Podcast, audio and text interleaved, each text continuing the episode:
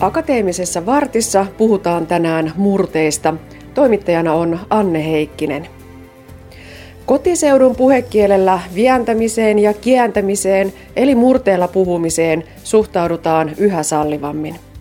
Suomen kielen professori Marjatta Palander kertoo, että murteet elävät Suomessa vahvasti yleiskielen rinnalla. Mutta kuinka nopeasti esimerkiksi Savon murre muuttuu ja murteiden erityispiirteet katoavat? Sanotaan, että viimeisen parinkymmenen vuoden aikana on aika paljon kiinnitetty huomiota asenteisiin, murreasenteisiin ja siihen, että mitä ihmiset itse tietävät kielestä ja havaitsevat kielestä ja murteista. Ja se on niin sanottu kansanlingvistiikka tämän alan nimi jota harrastetaan tällä tavalla. Eli tota, sitä voidaan tutkia erilaisin testein ja sitten ihan keskusteluilla, haastatteluilla, että katsotaan, mitä ihmiset poimivat kielestä. Esimerkiksi miten he tunnistavat jonkin ihmisen puheen tietyn alueen murteeksi, että millä perusteella he tekevät sen päätelmän. Että tämmöistä, tämmöistä voidaan tutkia ja sitä on erilaisin menetelmin sitten tehtykin tässä viime vuosikymmeninä. Voi sanoa, että meillä on Suomessa eletty tämmöistä murrepuumia ehkä noin 10-15 vuoden ajan. Tuliko se tilauksesta niin, että uskallamme puhua sitä omaa murretta? Muistan myös ajan, kun kaikkien piti kuulostaa yleiskieliseltä, jos halusi antaa fiksun vaikutelma itsestä. Tämä on vähän kaksipiippunen asia, koska vielä nykyäänkin minulle on esimerkiksi yksi toimittaja kertonut, että toimittajakoulutuksessa kiinnitetään vieläkin huomiota siihen, että jos on murteellinen ääntämys, niin ei sinusta voi tulla radiotoimittaja, että sitten sinusta tulee lehden toimittaja. Että kyllä niin kuin jonkun verran siihen kiinnitetään vieläkin tietyillä aloilla huomiota. Mutta mä luulen, että esimerkiksi opettajan koulutuksessa ei ole enää samanlaista kuin vaikkapa 80-luvun alussa, jolloin itse olin suorittamassa opetusharjoittelua, niin silloin, silloin tuota, kiinnitettiin huomiota siihen, että puhuu aina oppilaille yleiskielisesti.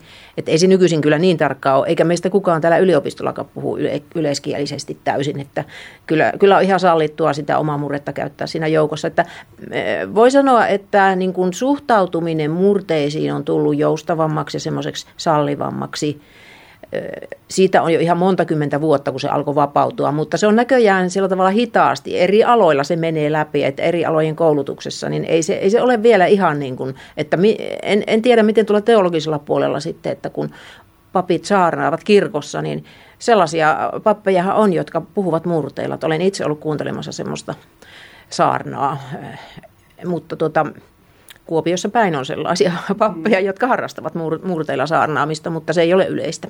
Joo. Onko se murteen säilymisen kannalta ainoa edellytys, että, että se puhu, pysyy myös puhekielessä mukana ja pysyy aktiivisena ja, ja niin, että se, sitä käytetään arjessa ja ihmisten kanssakäymisessä?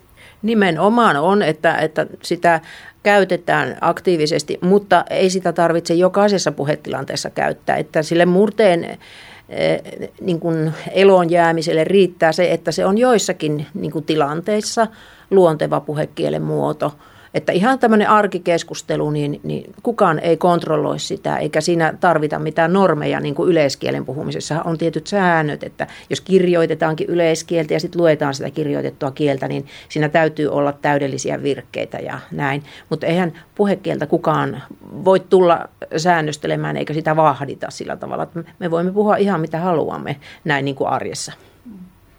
Onneksi näin. Niin.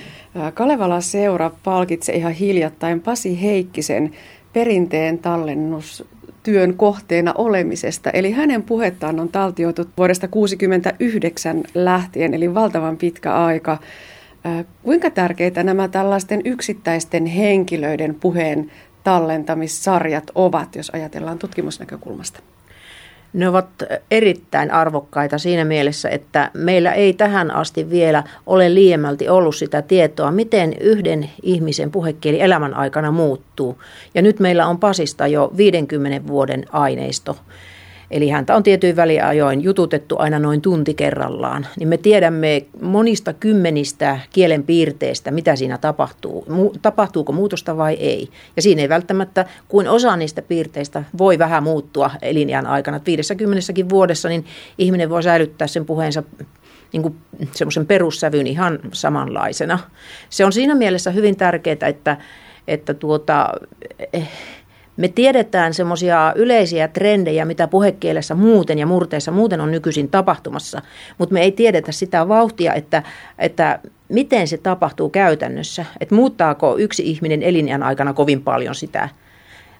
Mutta nyt me tiedetään jo tästä Pasin perheen tutkimuksesta se, että ne suurimmat erot näkyvät sukupolvien taitteissa. Eli meillä on neljän sukupolven edustajat siellä ollut mukana, niin jos niitä verrataan toisiinsa, niin isoäiti puhuu aivan erilaista kieltä kuin Pasin vanhemmat, ja Pasin vanhemmat taas puhuu aivan erilaista, jossain mielessä erilaista kieltä kuin Pasi itse, ja nyt Pasin lapset puhuvat sitten aivan nykyaikaista savonmurretta.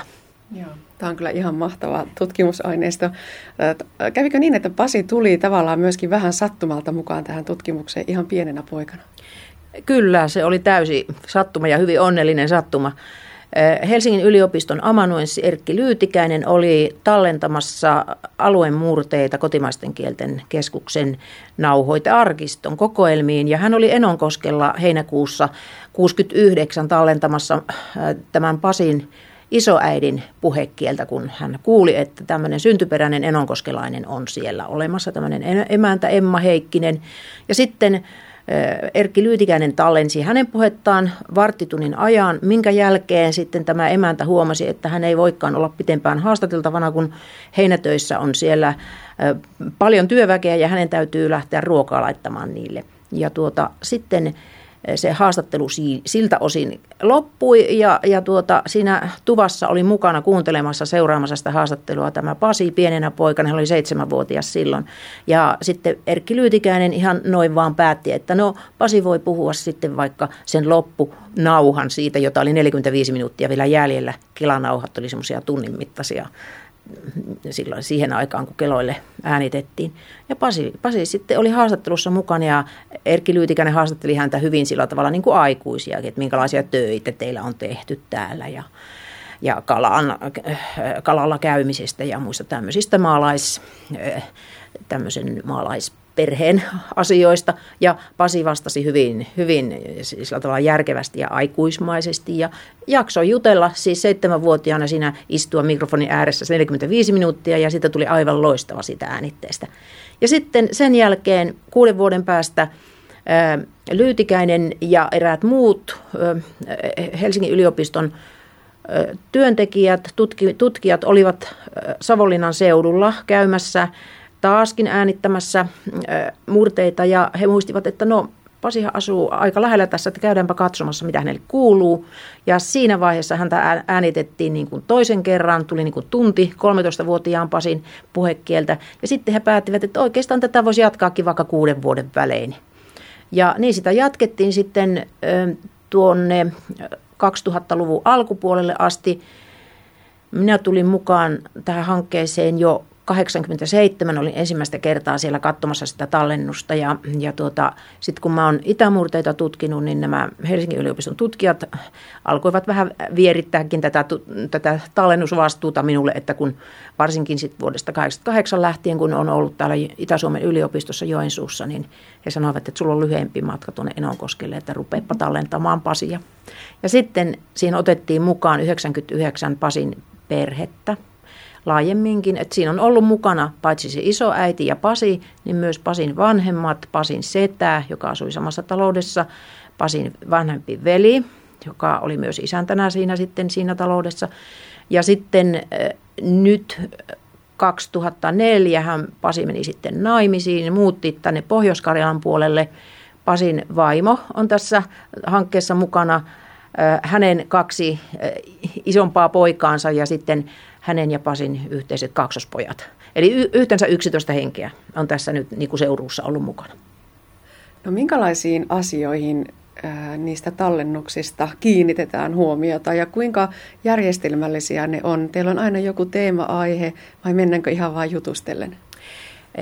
No minun tekniikka on kyllä ollut se niin kuin näiden aikaisempienkin nauhoittajien, että me on puhu, puheltu ihan arkipäiväisistä asioista ja ja yleensä mä oon aina, kun aloitetaan haastattelu, niin lähtenyt siitä, että mitä, mitä on tapahtunut tämän kolmen vuoden aikana, kun viimeksi tavattiin, niin, niin tota, minkälaisia tapahtumia perheessä on ollut, mitä on tapahtunut työssä, mitä koulussa on tapahtunut ja, ja muuten tämmöistä ihan arkipäivää. Ja jos siellä esimerkiksi on tehty vaikka remonttia, niin me kerrotaan hyvin tarkasti, kyselen sitten siitä remontista ja vaikka keittiökalusteiden vaihtamisesta ja kaikista tämmöistä aivan arkipäiväisiä asioita.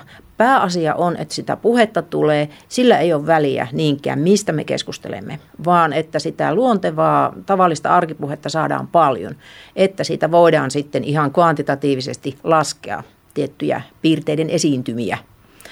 Eli ääne- ja muotoopillisia piirteitä tutkitaan ja, ja tuota, jonkun verran myös lauseopillisia piirteitä ja vähän sanastoakin, mutta sanaston tutkiminen niin kuin laajamittaisesti ei ole oikein järkevää, koska siinä täytyy ottaa aina huomioon se puheenaihe. Et me saamme ihan erilaista sanastoa, jos me puhutaan vaikka formulakisoista tai sitten seuraavalla kerralla puhutaan maanviljelyksestä, niin se ei ole sillä tavalla, niin kuin, sitä ei kannata sillä lailla vertailla. Mutta siinä puhekielessä on paljon muuta. Esimerkiksi tämmöisiä niin sanottuja diskurssipartikkeleita, esimerkiksi tuota, niin kuin, tota, noin, joita voi seurata. Ne on joskus semmoisia niin aikaansa sidoksissa olevia, ne muuttuvat ja ne on semmoisia muoti-ilmiöitä ja ne tarttuvat herkästi ihmisen puheeseen. Niitä on mukava seurata sitten esimerkiksi nyt 50 vuoden aikana, että minkälaisia trendejä siellä on näkyvissä eri aikoina. Joo.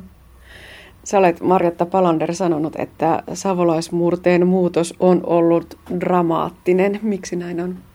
Se on hyvin, hyvin dramaattinen, jos verrataan Pasin ö, suhteellisen hyvin säilynyttä savolaismurretta hänen lastensa murteeseen, niin siinä näkyy erittäin suuri ero.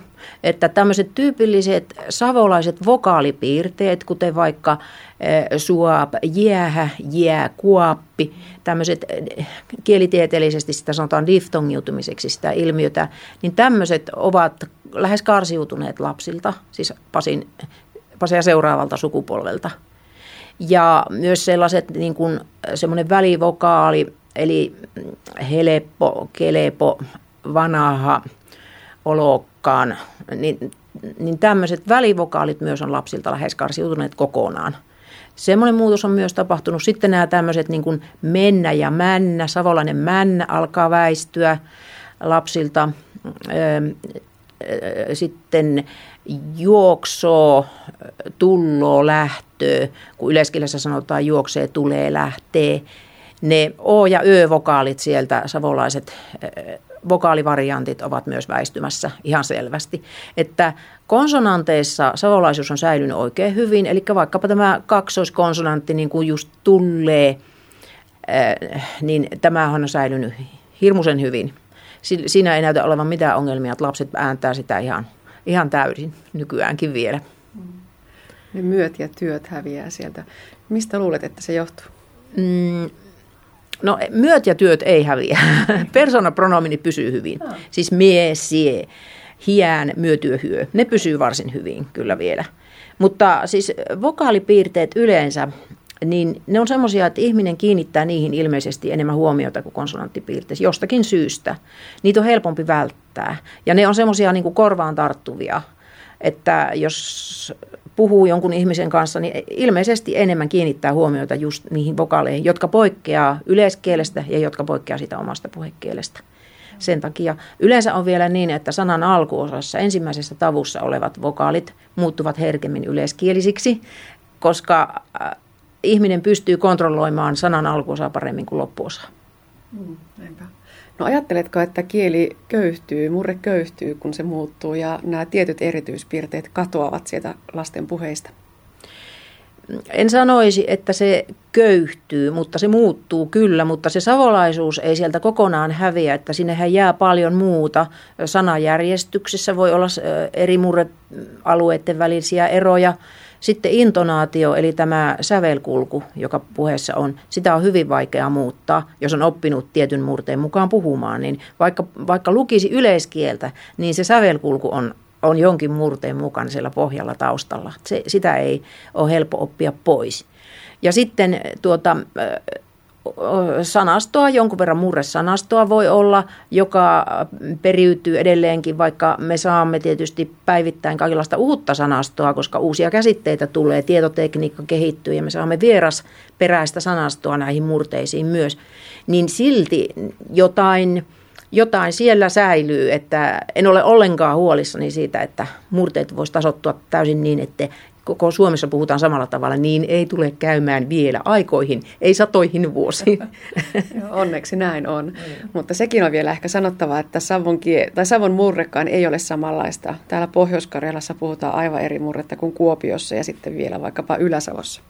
Niin, meillä on siis siinä selityksenä se, että nämä murteet ovat syntyneet erilaisten ihmisten asutuskerrostumista, kun tänne on muuttanut väkeä Savosta päin karjalaisten asutusten niin kuin joukkoon 1600-luvulta lähtien, niin meille on tullut hyvin omintakeinen savolaismurre tänne. Eli täällä on paljon karjalaispiirteitä säilyneenä vielä, semmoisia, mitkä, mitkä eivät näy jossain muualla. Et Pohjois-Savon murre, Kuopion seudun murre on, sanoisin, se on puhtaampaa Savoa. Täällä meillä on niin kuin Karjalasta vielä jälkiä. Esimerkiksi nämä miejäsi ja pronominit, niin, niin ne on yksi tämmöinen selvä piirre, joka periytyy sieltä ihan muinaiskarjalasta.